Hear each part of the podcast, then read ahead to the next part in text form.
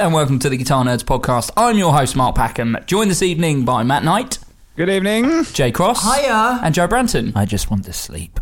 Um, Joe Branton, uh, we should preface this episode by saying that uh, you are very tired. Um, so if your performance is subpar, I mean, that will be nothing out of the ordinary. But if you sound a bit lethargic, that will not also be out of the ordinary. But um, if you come back with some amazing tour stories, that will be out of the ordinary because normally your tours are rubbish and boring. Despite being tired, I think I'll be all right on on this podcast. Okay. Honestly, there are so many drugs flowing through my system that I. Uh, You have you have got sort of Steven Tyler esque look about you, Yeah, thanks. wild hair and uh, crazy eyes. That's just normal though. So, that's normal. um, how is everyone? Matt Knight, how's your week? Yeah, uh, it's been all right. I've been, um, I finally did the thing to my guitar that I've been meaning to do for ages and get it set up ridiculously low tuned with super heavy strings. What guitar? Uh, my SG, The custom shop Les Um, Paul. yeah, my custom shop Les Paul. That we use for all videos is now a djent machine. Is now in and, uh, drop G. Uh, Yeah. yeah. for ages I've been like, wouldn't it be great if you got a set of eight string strings and then just not use two of the strings from it? So my uh, SG now features 13, 17, 30, 42, 54, 74. That's ridiculous. Cool. Tuned, tuned to drop B flat, B flat standard. Nice. So half a tone lower than baritone. Oh, So- I'm into it. So Although I, I'm actually, although I'm actually tuning the low E to the same as what the A effectively is. So it actually goes D flat, D flat. It's really low. Oh, okay. Yeah. So it's it's B. It's it's baritone, half a step down, and then Yeah. you've it's put drop. the it's and drop then you've B dropped flat. the. it- No, no, no, because you've dropped the. oh no, it's drop D flat. no, it's not because you've Which then is- dropped the E Yeah. E string Well, down a fifth. Yeah. Okay. Yeah, So basically, the the bottom two strings are the same note. yeah. So it's Uh, so it's, like an octave apart. That's- basically. Oh, I see. Yeah, it's not drop. It's yeah, it's that's they're the same. almost So your um, your low E is a drone string. That's almost torch Yeah, effectively, tuning, yeah. isn't it? That's almost torch. Yeah, that, that's the kind of thing that I was going for. So basically, if you play like a normal, like power chord, two note power chord, but also bar the low string, you're getting an octave down plus the notes as well. Yeah. Um, What if you then put that through an octave pedal?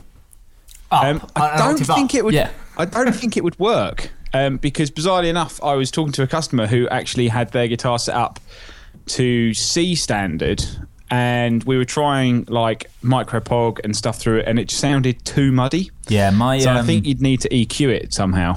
I I can't get anything to track uh, an octave on a dropped C on a bass. I yeah, mean, I, th- I, th- I yeah. think it's just it doesn't recognise the notes. I think the only way to do it would be like a GK pickup and then like up the sensitivity. That's the only way I Can can your think you can your ears work. recognise the note though? If you were to put an octave down in there, would your ears even know what was going on? No, but the elephants would be loving it. Right. Okay. His so- bowels might recognise yeah, what's yeah. going on. You, you finally hit the brown note. Music, music for owls. It's my new ambient record. I would actually love. guitars. I would love you to do a record and call it be have it called Music for Owls. Matt Nitro, Music for Owls. Yeah, and uh, it's just super low frequencies. All Do songs owls about mice. Low frequencies. I thought they had. Like, I know that they've got really sensitive ears and they can hear. They like they can hear a lot, but can they hear? I don't think they can hear sufficiently low frequencies. Can they? I thought they could hear. If anything, they'd be like higher frequencies because they're like listening for like little mice and stuff. Just because they've got tiny little mouths doesn't mean that they can only hear high frequencies. It's not just beep beep beep beep beep beep. Yeah, they're all like Barry White Yeah. animals. what the I, the owls or Yes. the mice? Owls. Oh right. It's not Barry Mice, Barry Owls. I don't know. um, so good. So uh, a super low tuning, suitable f- for owls. While we hear what Jay's done with this week, can you research which animal can hear the lowest? It's definitely the Okay. blue whale. Okay, A hundred percent. Okay. is that an animal? What do you mean? Is that an animal? What do you mean? As in, is it fictitious? Jay Cross, how's your Um, week? It's been alright. I've not been very well actually. Um, I've been. It's been a mixture of being really busy and not been very well. And I think probably one has led on to the other. Because I don't get ill. I don't know if I've mentioned this. Yeah, you always say that, but you are ill fairly often. No, I don't get ill fairly often. Mm, Are I- you still planning on selling your really nice Les Paul? I'd like to. I mean, I wouldn't like to. Um, but you yeah, might have to. I might have to. Um, cause Have you actually got any guitar equipment left? Because you're on this guitar podcast every week, yeah, and two of your guitars are at Joe's house. Yeah. You don't own an amp. You sold the best um, effect pedal that you owned as well, other than the. I did. I sold my Fender Phaser. Yeah. Which you loved. Yeah, but Is this your so- way of saying you're retiring from the podcast? I'm podcast? retiring from guitars. No, not from the podcast, just from guitars. Okay, that's no, fine. n- less and all, less of this is about Yeah. guitars anyway. So N- not at all, actually. It's more to do with the fact that I am kind of, I've, I've kind of taken this realization where like I've got all this stuff that I'm sort of not really using, and I don't want to have stuff that I'm not using, and I kind of want to take a step back and actually start getting stuff that I will use, which is That's why so I. I sold. So I sold. Um, I sold my basement last week. I don't know if I mentioned that on the podcast. you did. I did. Okay, so I sold my basement last week. So I currently don't have an amp. Um, because the three amps that I did have, and I saw a picture from my time hop of my living room last year. This time last year, when I had the Supersonic and the AC30 in my living room, and it's like, what was I thinking? There was no way I was ever going to be able to turn those on in that flat. No, Um, I mean like, no su- way at all. Super loud amps, basically. And um, Didn't you own an AC4 at one point? no, Okay. no, no, no. Um, I did think about it, but I was like, no, I'll get a bigger one. Yeah, just get the 30. That's fine. Um, and and so like because I've only ever had these massive amps, I've not been able to play anything at home, and it's kind of got me out of the habit of actually playing guitar. And I think I just need to sort of take a step back. So like, I really love that Les Paul traditional, but I would be better suited selling that because I don't I, like even the gigs that I've played on guitar, which have been few and far between over the last couple of years. Like I've used the Les Paul Junior, the Junior Special that I've got, rather than the traditional. And I, think love that Junior Special. It's great. It's a wicked guitar. It's much more you. It really is. Yeah, absolutely is. And um, so I think it, I think I need to sell the Les Paul traditional, um, and just buy like a nice small amp and a couple of other cool pedals. yep. Um, and Bassbreaker. yeah, I think so. A Bassbreaker, or I don't know. I've, I've been. I really want. I really like the idea of one of the really small Blackstar practice amps because I really like them and I can use them at home without any problem. Yeah. But the Bassbreaker um, does have that line out, which would be great, and I can use that. You know, plugged into a computer. I was really surprised at how little money the Fender Phaser sold for. And yeah, I mean they're not. They're not worth anything really. They weren't a huge amount of money at the time, were they? I don't think they so. were really cool. For, if, for any listeners who No, I don't think- know oh, the actually, no, I think they were nearly. Go on. So I think they were nearly hundred quid when they came out. yeah, Something in- like that. sure yeah. remember them in being- materials. 89 quid or something. Yeah, they, they were brilliant. For any listeners who don't know the, the Fender Phasers that we're talking about, they were one of the largest footprints of any virtually controlless effect um, Yeah. I have ever seen. It, Yeah. They were they were huge for absolutely no reason, and then um, towards the top of the pedal have a massive flat disc, which is how you control the, the rate The light, of the yeah. phasing. The idea being that you can control it with your foot. Um, rather To- than totally usable. yeah.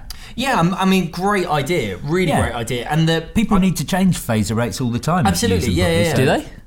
Yeah, yeah, okay. absolutely. And uh, like my mate who I've sold it to is going to get a load of use out of it, and it's great. And it's like, but yeah, I just I've, I've got all this stuff that I've collected over the last couple of years, and I'm sort of I'm doing I'm sort of having a bit of a streamline. I'm doing the same with a load of my records as well. I've just been going through like I never listen to seven inches. I've got hundreds, and I never listen to them because they don't even last a half of a game of FIFA. That's that's the big issue. Like, That's how you know a thing is short if it well, doesn't yeah, quite it doesn't- last. And it's like I can't keep like standing up to flip the record. So I'm selling loads of records that I don't listen to, and I'm selling like I just want to sort of streamline a little bit and um and just get some stuff that I'm actually going to use. And uh, I, I like I keep doing this, and I keep not getting very far with it. So I'm, I'm committed to like I think the big one is is selling the selling the Les Paul. Yeah. Um, You're keeping the telly though.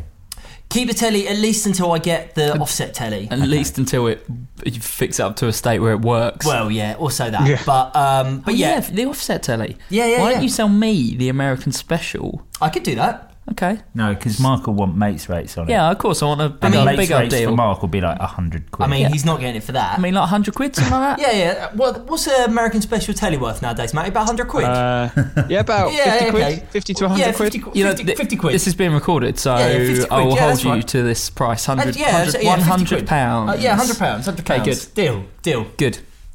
Um, so I found out which animal has the lowest Uh, hearing range. Over to uh, Matt Knight on Whale Watch. No, I no, I really, I, it's it's not a whale and it's not an elephant. So you have to. Uh, is it an owl? Is it a lizard? No, no, Go Does on. it live in the sea? A ferret? ferret? No, it a isn't. ferret. No. a Is- ferret goes down to 16 hertz. What what what An does a elephant, ferret have to 17. do with Barry White? I was imagining he had a fair few coats made out of ferrets. Ah, maybe that's it. Um, so, is it because they're close to the ground and they can hear all the. What are you talking about? That's how it works, right? Um, Um, but yeah, Ferrets. apparently, yeah, the ferret. nice. wow, what, like, evolutionarily, what is the, like, Is that a word? Yeah. yeah, It's because, it's, it's because ferrets always need to run away from sort of like whales and other What? things that make really low noises. Yes, elephants. Have you not heard that fable, the uh, whale and the ferret? the ferret who ran away from the whale. Yeah, it's a classic. It's a yes. big children's book. Joe Branton, you've been away, Again, away yeah. with the ferrets. Yeah. Um, tell us about your week. You've been o- on tour. Yes, yeah, yeah. I did a, another little bit of a run. This time with a, it was a support tour. This time for a um, a math punk band called Let's Talk Daggers. Um, Your band is called. Polymath. Okay, just in case yeah. people are new to the podcast. No, no, Don't he wanna forgot, check it Mark out. had forgotten. Yeah, I, I literally just turn off when Yeah. you. Oh, Uh, Yeah, oh yeah, that's- that's Joe. fine. I Yes, um, mate. I thought, oh, I- I'll listen to your band like on the on the way to um on the way to work the other day. I put Polymath into Spotify and some weird Spanish electronica act turned up. yeah, yeah. It's, it's not Spanish. It's Scottish. Um, and uh, yeah, it's because there's a dash in Poly and Math, the band name. We had to add it because this this uh, Spanish DJ is such an idiot that he keeps uploading his stuff to Spotify at, uh, under our um, our account. Spotify does that automatically. I think. Does I think it? that's the Yeah, problem. okay. Yeah. So, is your band actually called Poly Hyphen Math? Yes. Okay. Yeah, but yes, that was right. Yeah, so we Okay. did. Uh, we, we just did another short run. The, the most recent run we did, uh, we just went up to Scotland and then did a couple of dates in the north. They're very, very good. We had a, an excellent time. We played my favourite venue in the UK as well, which is a place in Nottingham called JT Soar's, which is a uh, It doesn't Um, sound very appealing. it's a converted fruit and veg warehouse. Is it SAW as in S A W or Uh, S O R E? S O S O R E. A R. Oh, okay. Like, S-O-A-R, like Soar, as in the guy's name was JT Soar. okay, right, okay, interesting. Um, but yeah, it's a converted fruit and veg warehouse um, where there is uh, like there's still just like loads of like crap in, in, in the sort of main room where they put bands on. But it's you know it's, it's bring your own bottle, so there are you know everyone has a good time, and uh, there's no stage, and the PA there is very very basic, perfect for instrumental bands. okay, Um, because you don't need microphones and no, we just turn up louder, which is Okay. which is great. So no, And, is uh, there no PA at all? there is some PA, yeah. Okay. Uh, a very good band played with us uh, called What Gorilla, who um, have uh, uh, have Ha- the Matt, how low can gorillas hear? Yeah, Uh, find I, that out. I, I don't know. Maybe they can hear. Do you reckon they can hear your music, Joe? I doubt they listen to it. It's very obscure music. Anyway, music for gorillas? what gorilla? yeah, they were very good, and they had like a, a lot of really high vocals and uh, very good vocals, and so I think he did a good job to sort of you know deal with the fact that the PA was non-existent. But we had a great time. It was absolutely packed. The when we started playing, the whole place turned into a fun punching mosh pit with lots of crowd surfing, which was great. It was. I mean, we were playing so late that everyone was so hammered that uh, by that point it was just absolute carnage. And people were, of course, being crowd surfed to the front because there's no stage. You're just playing playing in front of people. When they run out of people, they were just getting lobbed at us. Nice. Um, so there was a lot of a lot of carnage, a lot of booze spillages and smash bottles. Our, our guitarist uh, pedal board um, didn't work properly the next night because it just got filled with uh, with with spilt booze and. Uh, Um, uh, at the end, I, you know, finished. Everyone's cheering, and I took my bass off and lifted it above my head, and I was like, "Yeah, yeah!" And then I moved the bass into one hand above my head, Oh, I know where this is and, going. and the weight sort of started shifting.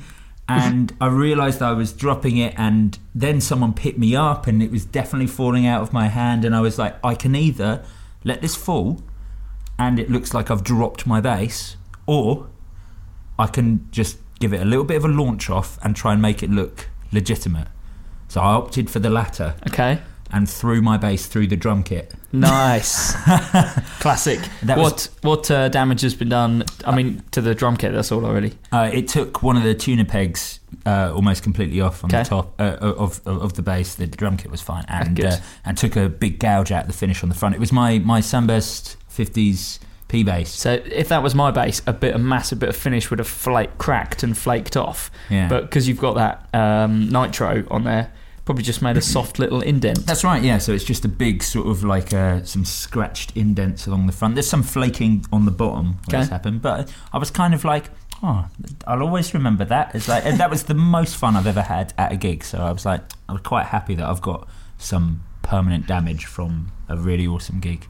The big bit of finish that's flaked off uh, on the neck pocket of my bass is from when uh, I was doing a gig with Jay and drunkenly fell underneath the stage It was What? really funny. How do you fall underneath a stage? because the venue didn't have a stage. This was the Hobgoblin in Brighton. right, Uh, and it was a venue made out of like pallets yeah, I remember that. and um, slipped off the stage and fell like along it, and my bass f- went under into the sort of pallety, uh, cra- like DIY stage, and the top horn of the P bass, the horn went over the stage, but the rest of the body went under the stage.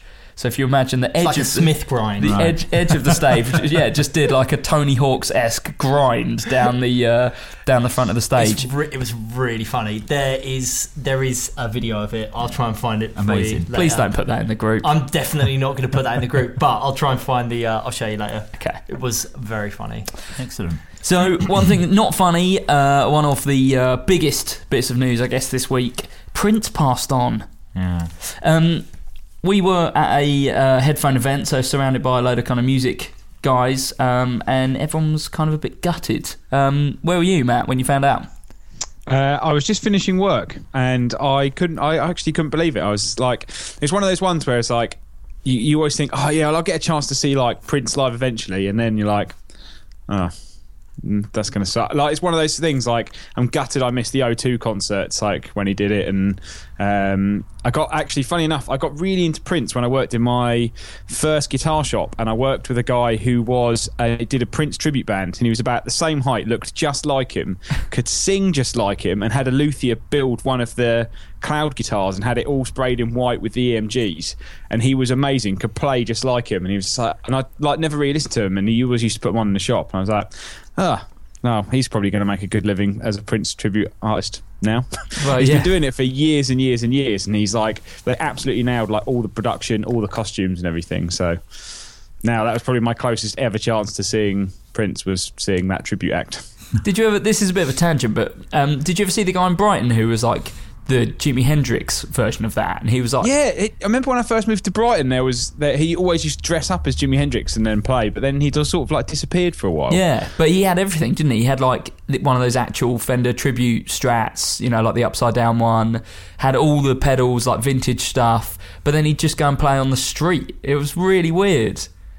Um, yeah, no, I don't know what happened to him actually. Like, I remember him playing for years, like especially when I was at BIMM. I was like always the Jimi Hendrix guy, like playing at Churchill Square, and well, he just sort of disappeared. I mean, Maybe he you- got bored of Hendrix and decided to do something else. Yeah. You say it's weird, but like you know, some of these buskers make absolute bank. What does he think? He just bought a mega yacht and No, sailed I off don't. into I, the sunset. I don't think. I don't think that. But you know, if you're out, if you know, if you go out and do on a busy Saturday, if you go and do, you know, five hours or something, you could you could make a hundred quid.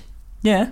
You know, I mean, I don't know if that's enough to live on, is it? well, I mean, if you're doing it every day, I guess. Yeah, I, I used to. Um, a friend of mine uh, used to busk. In fact, I think he still does busk basically seven days a week, twelve hours a day, and was absolutely raking it in, as well as doing like gigs and stuff like that in between. But he'd go out and busk for, for ages. But he'd go to really random towns and do it.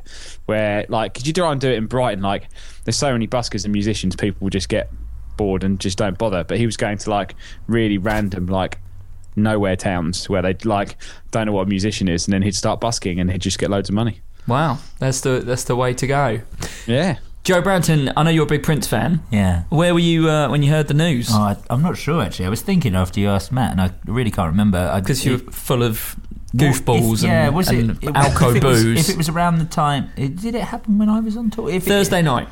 Um, yes, yes, I was hammered, absolutely hammered. That was that was the that was the night I played Nottingham. Okay. So yeah, so uh, the drunkest I've ever played live. So yes, I didn't recall it at the time, but yeah, absolutely, absolutely rubbish.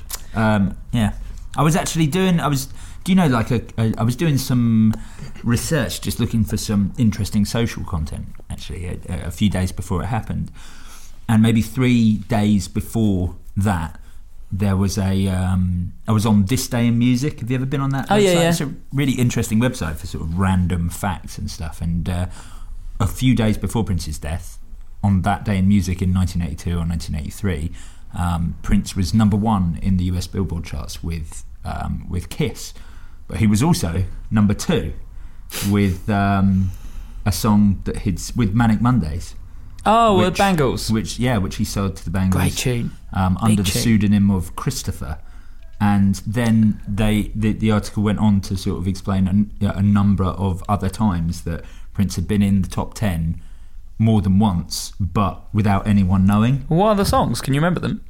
Um, uh, yeah, well, it was No. it- No. yeah, it, Well, it wasn't. It wasn't always ones that he'd necessarily written and sold. Some some of the times it was covers. So it happened with Sinead O'Connor and it happened with Cyndi Lauper. Okay. Um, it had happened well, with Chaka Khan and like, there were a number of others as well, but I, I can't, can't remember exactly what they were. But just the guy was just an absolutely prolific writer. What's your um? What's your kind of experience with Prince? Because I, I have to admit, I wasn't a massive. Fa- I'm not really a big fan. Um, so this news was more for me like a bit of a kind of pop culture like curiosity. Like, oh, Prince has passed. Okay, that's obviously sad, and I know people like him, but for me, it's not like. You know, like Paul McCartney will be the one for me. Like, then I'll be actually gutted. Um, I mean, that happened in 1916. oh, oh, yeah, okay. When um, when Billy Shears finally passes, uh, I'll be uh, I'll be very upset. So, is it something? Because I can't imagine Prince being something that I would listen to like from a young age. Because as a kid, I was like, okay, I'm listening to Green Day and The Offspring and stuff that's like a bit more aggro. I can't imagine being like an angry young teenager and going, ah, do you know what I'm going to listen to? Purple Rain. Well, that's that's funny. So I was really into Prince from a relatively young age, and actually because of the Purple Rain film, because of how cool he was, because of the the whole concept of of Purple Rain and him being like in a um, a house band for this really like random happening club, and sort of everything revolving around what they were going to play that evening, and the the whole idea of like the best set that they'd ever played was where they were so good that they just did one song and then left the stage, and it was it was really cool. Don't forget, he also did the uh, Batman soundtrack. He Which did. is where most people would have heard him for the first time. Yeah. See, Which Bat Bat, which Batman? The Bat Dance, the first one. The Right, first Michael Keaton. one. Right. Yeah, there's a all, all of the songs on there, like uh, the the thing that the Joker's got playing on a ghetto blaster when he when he does into the, the dance. the art place. Right. Yeah, yeah. Yeah. I, I guess I don't know. Maybe it just passed me by, which is weird because all my family are kind of into into Prince in some way. But um, yeah, I think maybe the songs that he was big with when I was a kid were things like "Most Beautiful Girl in the World" and stuff like that. Which Yeah, they weren't a- really like guitar songs, were they? So I never really think of him as a guitarist. But then you Well, see, he's everything. You think his first Well, record, he played every instrument of course, on that. of course. But I, as growing up, I never really heard that. I heard the kind of more like the kind of romantic soul ballads. stuff. Yeah, ballads and stuff. Um, but then you know you watch that video, the George Harrison tribute, where he's just absolutely shredding it up, and then he throws his guitar off. Um, Uh, how amazing is that? By yeah. the way? he doesn't just throw his guitar off, he's a magician. He throws it and it disappears. Yeah, it's pretty. He throws it into another realm. Pretty amazing. Matt Knight, um, how about you? Really, like, how did you? I mean, you said about the kind of Prince uh, Prince guy. Um, Yeah. But how did you get into him? What's like the favorite uh, favorite Prince moment? I don't know. I, I suppose it was really that because he was like, you know, I was, I was probably only like 15 and he was just like, oh, I'm really into Prince. I was like, oh, I've never really listened to Prince. And then he just put some on on the, the radio in store and I was just like, wow, I can't believe I've like never really listened to it. And then he was doing a gig like a few weeks later and did Purple Rain as the last song and they played for like 20 minutes and everyone was loving it. I was like, Prince is amazing. And then when I got into sort of like more of the guitar side of things, I was like, he's actually like an incredible guitarist. And then how much he influenced influenced like Michael Jackson and stuff like that for like his later later career. Um, and I don't know, I just sort of like just realised that he was actually just like an amazing musician and not just kind of this guy in like really flamboyant costumes. I really Which is kind of how you sort of how you picture it at first, and then you're like, when he starts playing guitar, you're like, yeah, amazing. And actually, for modern day, his guitar rig, like you see all these like you know guys that have been famous for like 40 years using all this ridiculous high end stuff, and he just uses like six boss pedals. And you're like, yeah, right on. I was gonna just s- great sound out of like loads of simple gear. I was going to Um, say, um, being the Guitar Nerds podcast, I guess we should do a kind of rundown of the of Prince's rig, really. Um, unless there's anything else you want to say, we can go into that in a sec. No, no, no. Let's talk about his. Uh, let's talk about his gear. So I guess the first thing to talk about really is the guitars, and obviously I know him for things like the symbol guitar, um, which I yeah, that that's that did come quite late though. Like the thing that he's Yeah, known for is his is the telly, which Well- isn't a telly. I was going to say, let's go into that in a minute, and we'll talk about the more kind of flamboyant ones first. So the symbol one obviously came when he changed his name or couldn't use his name because of the record uh, contract disputes. Is that? Uh, yeah, he didn't. He didn't want to continue to use his name. It was Okay. more an fu to the music to, to his record label Yeah. than anything else. Yeah, um, and that guitar is, was built around that symbol. Do we know who that one was built by? Was that one also um, Schecter? Um, I think that was pre-Schecter. okay. Yeah, no, the symbol was. Um, I did just see it somewhere actually.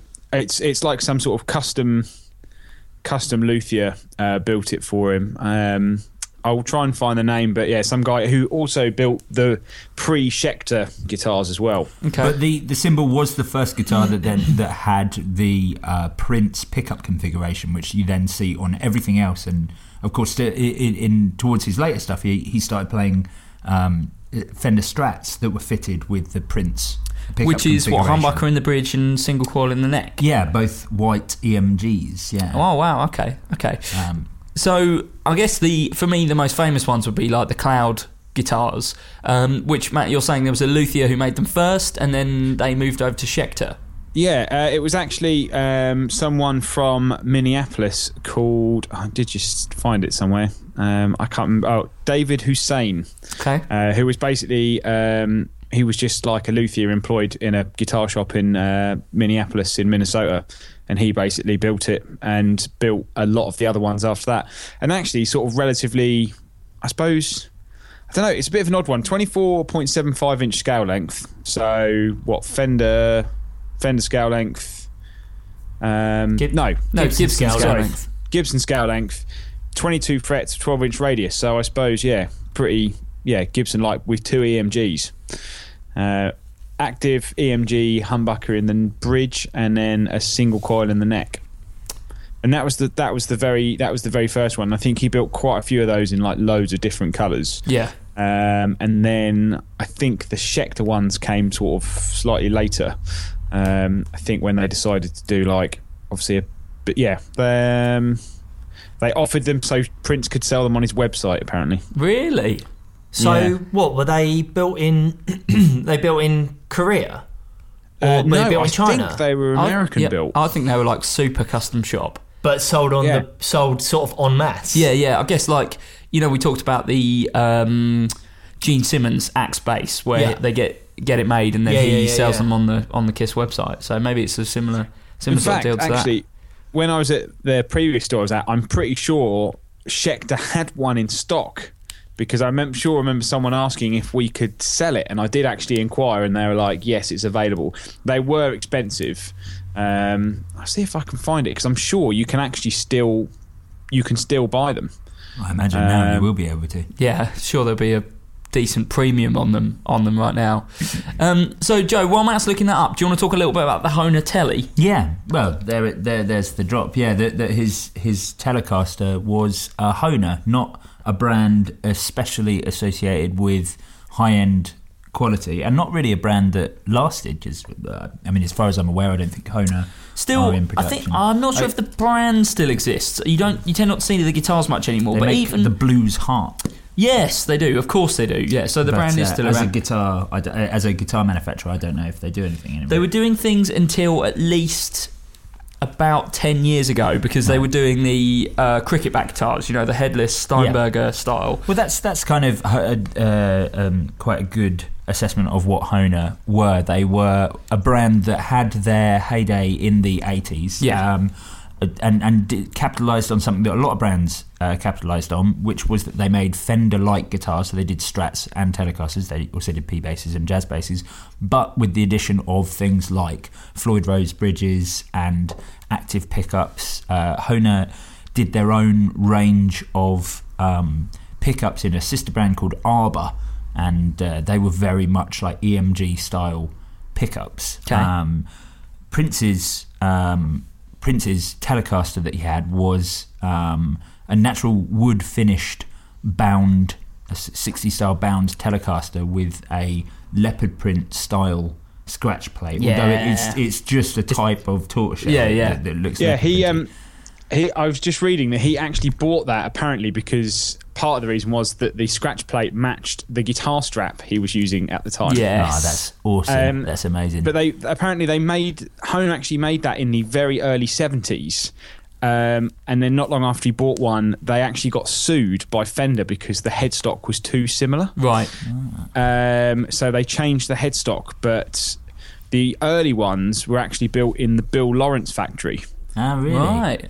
Yeah, I bet they were damn um, good. I, I love the little bits of attention to detail on on Prince's telly um, around the uh, around the the bridge area um, where you know Fender would have the the large square bridge piece. Um, on the on the Hohner, it's got like a uh, a disc of scratch plate around Yes. the bridge Yeah. pickup. It's weird, isn't it? Yeah, it's like a little housing around that. Yeah. Yeah, it's Um, I don't, I don't thing. know many. I don't know how many he has. I would be incredibly surprised if it's just one because he brings it out at most shows and big performances, and he does some pretty risque maneuvers. I mean, even you mentioned the The uh, I think it was a George the George Harrison, Harrison tribute. tribute where he finishes by throwing it in the air. He throws it really high in the air, so it- in the in the in the video footage of it, it just looks like he throws it up and it never comes down. Yeah, but yeah. he actually sort of throws it up and forwards to a guy he's got standing off stage who catches Yeah. it. But you know, I'd I'd just be incredibly shocked if he'd do that if he only had one. I was um, I was just reading here. Basically, it was launched at the NAMM show in 1972 under a brand called HS Anderson, which was built in a Japanese factory um, named Mad Cat.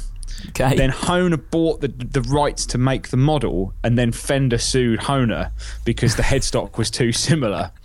Um, and he managed to, and Prince just bought one of the ones in the guitar shop in a guitar shop in the sort of mid seventies. Um, and then after he became famous, Hohner brought it back into production with a different headstock. oh, really? So the early Hohner reissues, sorry, were made in the Bill Lawrence factory, um, and then they stopped doing that. And then there were some later ones that were just built by Luthier. Wow. But the early ones are Japanese, and they come under basically the Hohner brand, but it's actually another company that made them. Um, So, so, yeah, it's just- uh, almost impossible to get hold of. I'm, I'm sure. Well, well fact, actually, there scan- are. Go on. so I was going to say I was scanning around, and a website called Mad Cat Guitars or madcat.ch is like a website dedicated to this guitar, and they've and since 2010 have only updated their website six times. And one of them is to say that Prince died, and then the other ones are just guitars on eBay that have come up. Really? That's how kind Yeah. of scarce they are. That's Um, amazing. yeah, There is there is a, a, a luthier who's making uh, who's doing copies. of I bet he this is now. yeah. I'm sure it is. Yeah, I did see it shared around. I mean, you can't you, you can't eBay eBay. You can't Google uh, the word you know Prince at the moment without it coming up with like RIP Prince hoodies and cups and things at the moment. So it is a shame that people maximise on, Um, on on his death like that. But there are there are a few luthiers now doing really good looking uh, copies of that guitar. Jay, you were going to say something about Hohner. Yeah, so I was just doing a bit of reading on what they're sort of up to nowadays, and it does seem as though, unfortunately, they have sort of fallen away from guitars entirely. Have they done the same Um, thing as First Act? Uh, well, t- primarily they they focused on their harmonica uh, trade, um, so they do a bunch of harmonicas. Um, and you know, pretty much anything you can you can want, and they're kind of the name in harmonica. I think I would I would say. Um, Yeah, pretty certainly, certainly as far as I'm aware. So they do they do the blues harps. the marine bands. Yeah. Uh, they do chromatics. They do um, the, the sort of the the um, like off key ones. So Yeah. like the uh, for playing like gypsy jazz, yeah. um, natural minors, harmonic minors. You know they do they do everything. But but yeah, so there aren't any um, electric guitars that they do anymore, except um, the The, uh, the cricket bats. the cricket bats, yeah, except the uh, the headless design ones. Those are the only electric guitars that are left on there on on in the catalog. Everything else is just um, like some classical stuff, some uh, some acoustic stuff. range Yeah, it's a really weird range, a really really weird range. And I guess it's just you know they've got the name, so they're going to carry on doing sort of cheap stuff. Um, Yeah. Probably because there's no way for them to drum up any other demand for, you know, the the stuff that they were doing in the in the seventies, which is a shame. Matt Knight, before we move off Prince, um, let's talk about the Hmm. important bits. Prince's pedal board, pretty um, unique in that it wasn't really that unique. Um, Yeah, which I, I, just, I just think is brilliant. I, I just think like, you know, it just goes to show that you can just get a great sound from, you know, you don't have to go for the most ridiculous pedals out there. Um, and uh, he's always, Sorry, always says used, Matt Knight. Can we can we get that as a sound bite? Yeah, I mean, I, I like to use ridiculous pedals, but I don't play gigs. I mean, you know, um, and I think it, it just goes. I mean, he basically used all Boss pedals pretty much, uh, and I think ever since the seventies he has, um, and always been reliable. I, I suppose that's the thing is you know if you look at a lot of other pedals that came out in the seventies, things like that, most of them are now sort of broken or in, in houses that are either too big or just you know aren't sturdy enough to, to gig with. Um, so, I mean, he basically used a BD2 Blues driver, a DS2 turbo distortion, an OC2 octave, a BF2 flanger, a DD3 delay, and a VB2 vibrato. Um, and then alongside that, also used a whammy and a wah. And that's Yeah. basically it. That's pretty amazing, isn't it? And that's like, like you say, it really speaks to the fact that for a long time, pedals were great sounding a lot of the time, but were not designed to for a long term, you know, gigging. Um, except for Boss, really, who you know built that housing a long time ago and have kind of stuck with it. When did Yeah. the, when was the whammy released? Like the original whammy? Nine, 1989, I think, or Was it that early? 1990. Wow. What was he doing before then? Was he just going like wow? With What his with his mouth? I don't think I don't think that sound even existed at that time. that sound that I Well, just did. Um, Thank goodness. Well, actually, I suppose there was some rack units that had that sort of effect in it. Right. Like I think Eventide were doing something. Um, I think Boss maybe potentially had something, but they, the like Digitech kind of Yeah. like put it into pedal format, Right. Okay. Right. which I mean must have been pretty nuts at that time. Because I think what pedals, other pedals were around in like at that point, like you just think like a whammy would have been so far out yeah. So compared to like anything else on the market. those um those original whammies don't sound that good, though, do they? They've got like a very very uh, glitchy kind of sound to them, which in a way I guess is kind of good. Yeah, they, they go for stupid amounts of money uh, now as well, which is ridiculous. Um, but yeah, people people love them Uh, it, because I, I suppose after the Whammy one, they went really downhill for a while. Like Right. the Whammy two was like a big plastic box with two plastic buttons, and you could scroll up and down through all the. Well, you could scroll. One button scrolled up through the presets, but if you wanted to scroll down through the presets, you had to hold one button down Right. um, which was ridiculous. Um, but yeah, it wasn't, I suppose, until the Whammy 4 that they kind of became popular again when they reissued it. Because the early ones were just, you know, And was that due to like Tom Morello? The Whammy Um, Four. I don't know. I, I don't really know why they decided to reissue. No, because the the Whammy Four came out. Well, maybe maybe I suppose late nineties. Yeah, okay. I don't think I've ever So- seen a Whammy 3. Did they make a Whammy Three? Uh, no, what- because they made the Whammy Two, and then they made the XP series. yeah, that was right. The Ah, yeah. XP, One which hundred, which was the Whammy Wah. Yeah. and they the were in like a darker red, weren't they? Yeah. Almost a purple They were like a completely different shape as well. They Yeah. look they look Yeah. weird. So. But that had the same series as the um, the space station, the XP four hundred. Yeah. yes, So, in oh, fact- best pedal ever made. So in fact, you have seen a Whammy Wah because uh, there is one uh, sat in a guitar shop that shall not be named with Yes. a missing power supply, as it has been missing for the last five years or so. yes, Uh, uh, yes. Anyway, shall we move on to some brighter news? Nude. Good. Um, so first up, um, I don't really know how to pronounce this. Demeter amps. Matt, you probably know better than I do.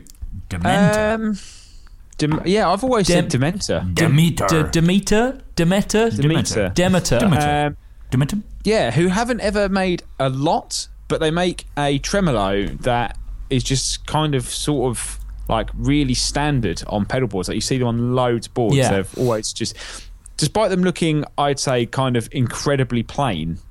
Um, It's not about what they, they look yeah, like, they actually sound really, really good. So we should say they have announced the Tremulator Plus. Now I assume the Tremulator is the pedal that you see everywhere. Yeah, yeah. I mean, basically, they've been making that pedal for thirty-five years, I think. Wow. Okay. Okay. So what um what is the Plus bringing to the table? Um, gain, which is always a nice feature on tremolos. Um, well, we we had the same thing on the cast engineering one that we demoed recently. Yes. that had that sort of like internal sort of gain control because it's kind of nice when you've got the sound of those old Fender amps where you like you can you've got like old deluxe where you crank the input and you get a bit of drive and you've got the trem on there as well. Um, waveform, so triangle or square, or you can mix between the two, um, and bias, which gives you more of the kind of vintage push and pull that you'd get from um, like an old an old Fender style trem. So where it's actually physically pulling and pushing Taking power, from the valves. yeah. right. Sure. Yeah. Um, I look forward to hearing this. Um, I think the there's a few good trims on the market, but if you're saying that this is kind of like the one that's on everyone's board, but a bit better, um, should be a decent product. How much is the Yeah, plus it's, it's retailing? one of I think three hundred dollars. Okay. So, So two hundred and fifty quid, I suppose, maybe. quite a lot for a tremolo, I guess. Yeah, I mean, it's, yeah, I suppose. I love, I love how Not you, for Matt, no. no, no, no, not doesn't even. It's like water off a duck's back. It's just like yeah, but I, I suppose the thing is, is now is that pedals are that sort of Yeah. that sort of price, aren't they? That's you know, it's what people are really willing to put. I mean, there's a lot of you know great pedals under a hundred quid, but I almost think that they're becoming rarer. Like, Yeah. a lot of times, I talk to people about pedals like most things are 120 pounds. Yeah, yeah, yeah. yeah, that is like the uh, the standard price point now for something that isn't like a Behringer or like a Mooer, isn't it? It's like one one nine. Unless you're Yeah. Electro-Harmonix. Yeah, where everything's thirty quid. Yeah, yeah. yeah. Um, just a quick update, Matt. By the way, any more Danelectro Food Series pedals this week?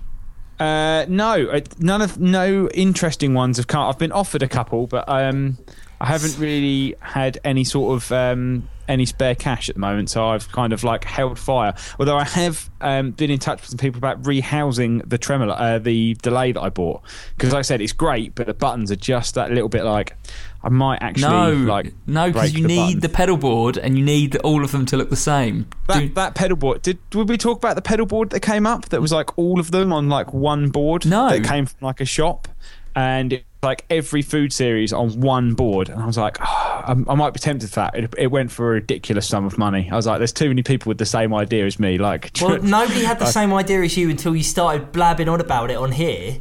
You're such Yeah, a so mug. now You're such a mug giving your game away. You you you do this a lot, and but other, other people are like, "Oh, it's a great idea. Yeah, I'm going to get some of that." And then I'll hold Matty to ransom in six months' time. what, I will, what I will say is, uh, if anyone out there listening has got a Danelectro Food Series pedal that they're not using and they uh, fancy donating it to the cause, Matt will be more than happy Well, to I've, oblige. I've actually a couple of podcasters have actually. Um, I think a couple did actually message me, and they were like, "Oh, I want. Oh, do you want to buy them?" And I, I was kind of like, "No, can you just give them to me?" using our audience for for all it's worth. No, the, Um, the key thing isn't it? Isn't it? Uh, the key thing is that you um, don't want to spend a load of money on it. So only only grab them when they come up very cheap on eBay. So- And um, I did get my Boss uh, VB2, so that's kind oh, of nice, uh, been keeping me. nice. Uh, Sorry, sorry, you got your Boss VB2 already? Uh, well, yeah, it, it should have arrived today. Yeah, Okay, no problem. Just going to get hold of Boss now. obviously the slightly more important. Uh, Unbelievable. Unbelievable. they know they know that Matt's actually going to talk about it more. In, uh, in, fa- in fairness, Joe, A comes before G in the alphabet. They're probably just working alphabetically. wait, A and G. Yeah, Uh, like you know Yeah. What? where they get sent. Oh yeah, yeah, you're right. Yeah, I So, see. I'm sure. I'm sure that's all it is. I'm sure that's all it is. Oh no, my, mine's actually um, direct from from Roland. Mine's not actually a, a store related thing. Okay, anyway, so moving on. The only other bit of news this week: J Rockett Audio Designs have uh, launched the Tranquilizer Phase Vibe. Um, Matt Knight, J Rockett have been doing some great stuff, haven't they? Uh, yeah, they have actually decided to redesign most of their pedals now into what they call the Tour series, which is the same box that the Archers um, have come in. So the Archer being the sort of like clone copy that everyone's bought that hasn't been a soul food. Yeah. Um, but they, they're good. They, they've obviously top mounted jacks and they kind of all fit together really nicely if you've got a few of them. And they think they released, what, 11 new pedals at NAMM, I think it was, including a couple that have already come out. Um, and yeah, one of them is this um, phaser, which goes between, it's actually a phaser and like a univibe in one, and then you can blend between the two Wow. uh, which I thought was quite cool. Um, very, very similar to the DOD. Um, what was it called? Vibrathang? I had one. Vibrathang, which I sold, and I thought "Ah, really should buy one of those again because that did sound awesome. Um, so I think very, very similar to that.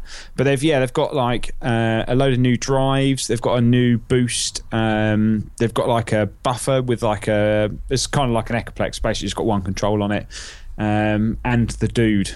Which is an amazing drive pedal. It's their kind of like Dumble in a box sort of thing. I hear a lot of people talk about the dude. I need to get down and try some uh, J Rockett stuff because I've only We heard should, the um, Archer. We should try and see if they'll uh, send us some for videos. Yes, we should. We should definitely do that because uh, I'd, I'd really like to um, to hear them and uh, and do some stuff with them. I think that would be sweet. Should we dive in some questions? Question.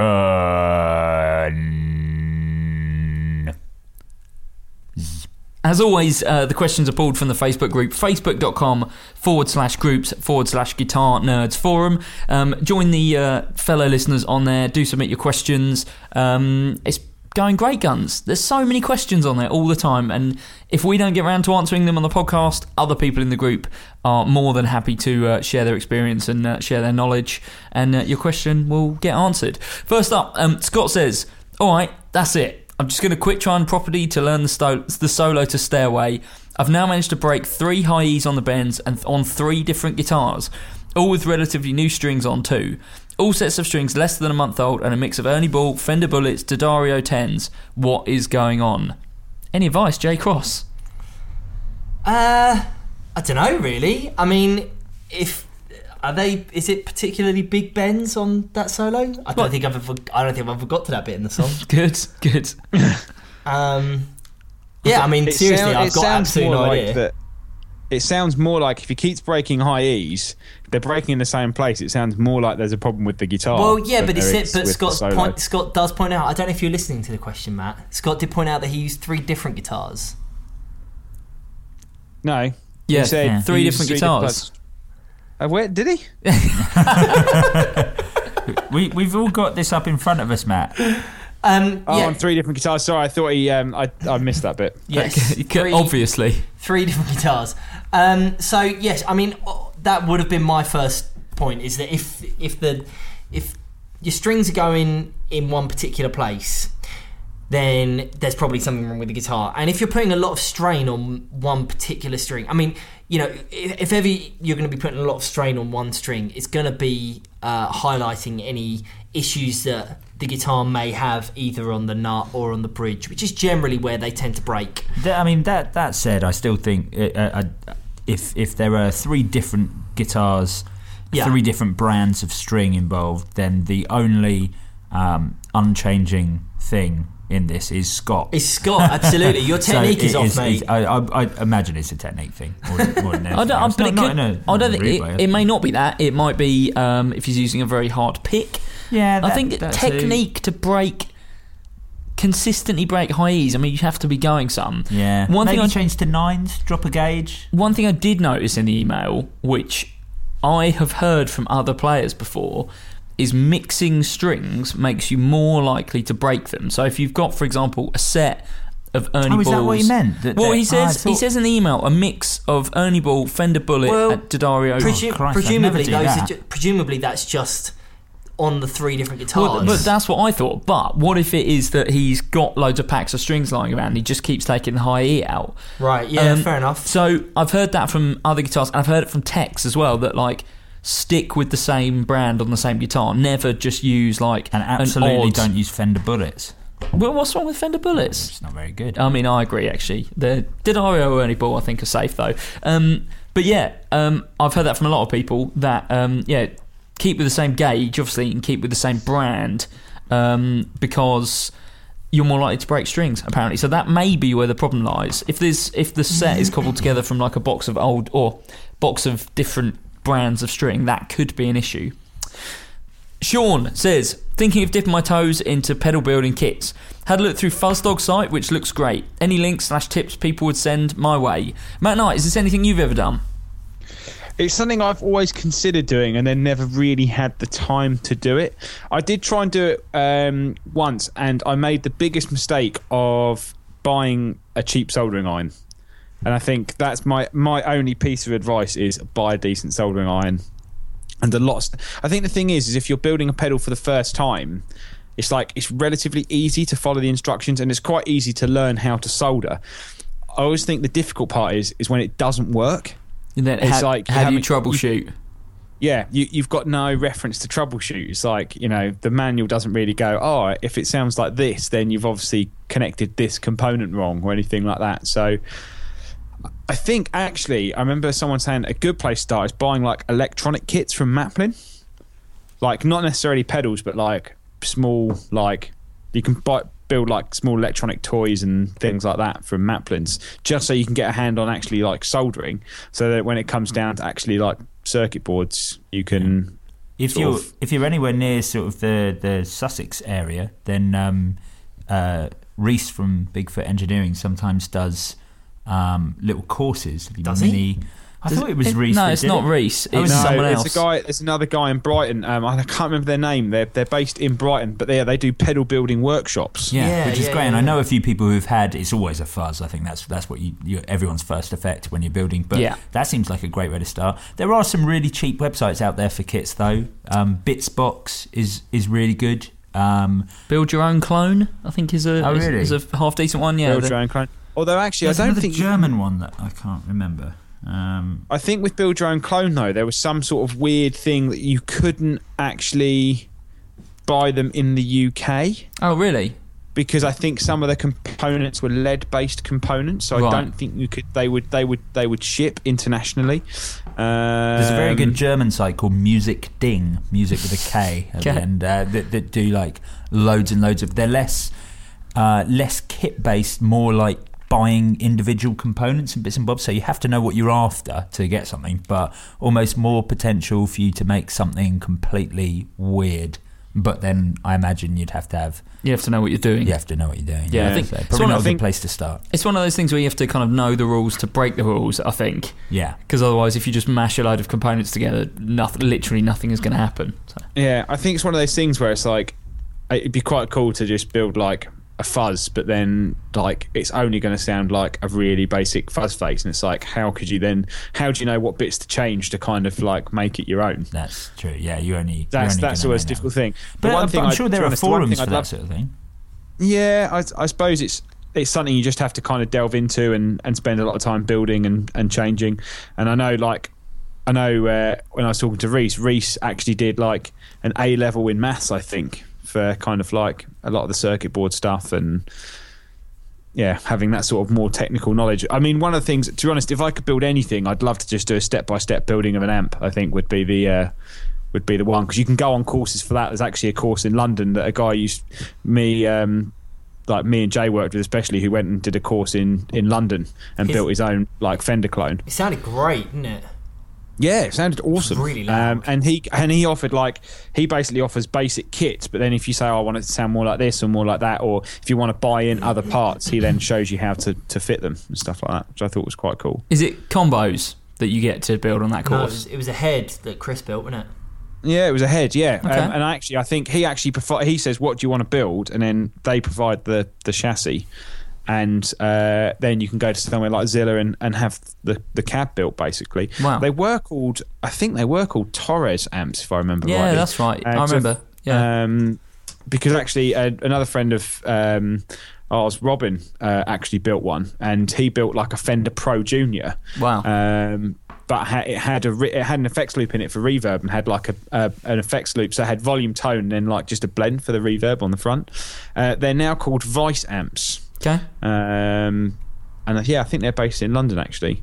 But I always thought that'd be a cool thing to do, like point to point little little amp. I thought, yeah, that would be like, and I think they just sell the kits as well.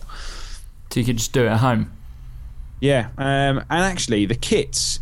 As I was just having a look, they're like the course. Uh, the course cost is the kit cost and the tuition and the board. And the day starts at 155 quid, and then the, the kits start at 260. It's not bad to like build your own amp. That's That's I mean, not bad re- at all, is it? Realistically, you're looking at you're looking at in terms of I mean, depending on where you live, you're probably looking at 500 quid for the day, and then what 200 quid to get Zilla to house it in a cab. Yeah, I, I, So- apparently, according to this though, they do actually they will actually like build a housing for it as well. So, I mean, that's sort of like So maybe uh, includes- maybe it only needs Okay. Todex in, maybe only 150 quid or 100 quid or something. But I mean, it, it will cost you the best part of 700 quid probably. You know, to get it all all Yeah. in all, which is you know, if you get something exactly what you want. But that's I mean, they great. do they do a lot of a lot of amps. Like I think there's I'm probably looking at like 40, 50 amp designs that you can choose from. That's amazing. Wow. I think we should go do this. Yeah. All right. Um. I, I reckon actually it'd be quite a good quite a good laugh. Uh, three days is two hundred and ninety five pounds. Four days is three hundred and ninety. And then you basically just buy the, and then there's a, like a discount on the kit that you want. But you can build anything from. Let's have a look. What what sort of amp would you want to build? You want to probably build a Marshall, really, wouldn't you? no, you want to build a, you want to build a Fender. you want to build a They do Blues any Junior? bass amps? No. Why would they do that? Uh, The- the best one's can already been made. build- Come on, come on, come on. Actually, you can build a Bassman. The, the kit's expensive, but you could build a Maybe we Bassman. do that. How much is the kit? Um, but the single, the kit is five hundred quid. Okay. That But they would do make like- it, it would make a cool video. Wait, wait. Maybe the four of us should go up there and do it. I'll speak to him. I'll drop him an email. I'll do it. Um, let's have a look. They do, I reckon, something like.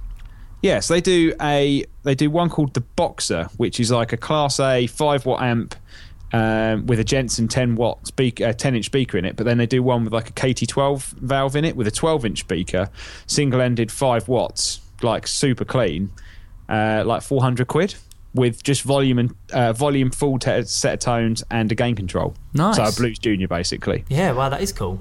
Nice. Maybe we build a uh, Guitar Nerds Blues Junior. Yeah. it'd be cool. Anyway, That's cool.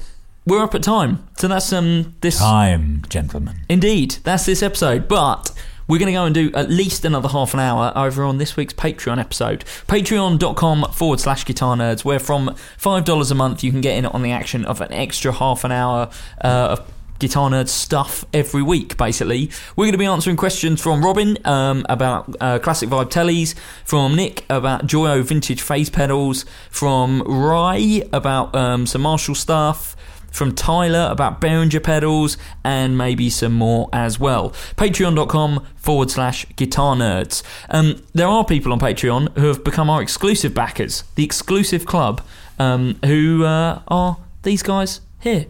Mark Cross, Mark Rice, Rob Pierce, JD Short, David Carroll, Annie McKenzie, Eric Siri, Paul Corrigan, Jack Godfroy, Jack Conroy, Will Clare, Chris Wilson, Scott O'Brien, Matt Coyne, Fletcher Fletcher, Phil Thompson, Laurie Anstis, Mo Gravett, Colin Uncle.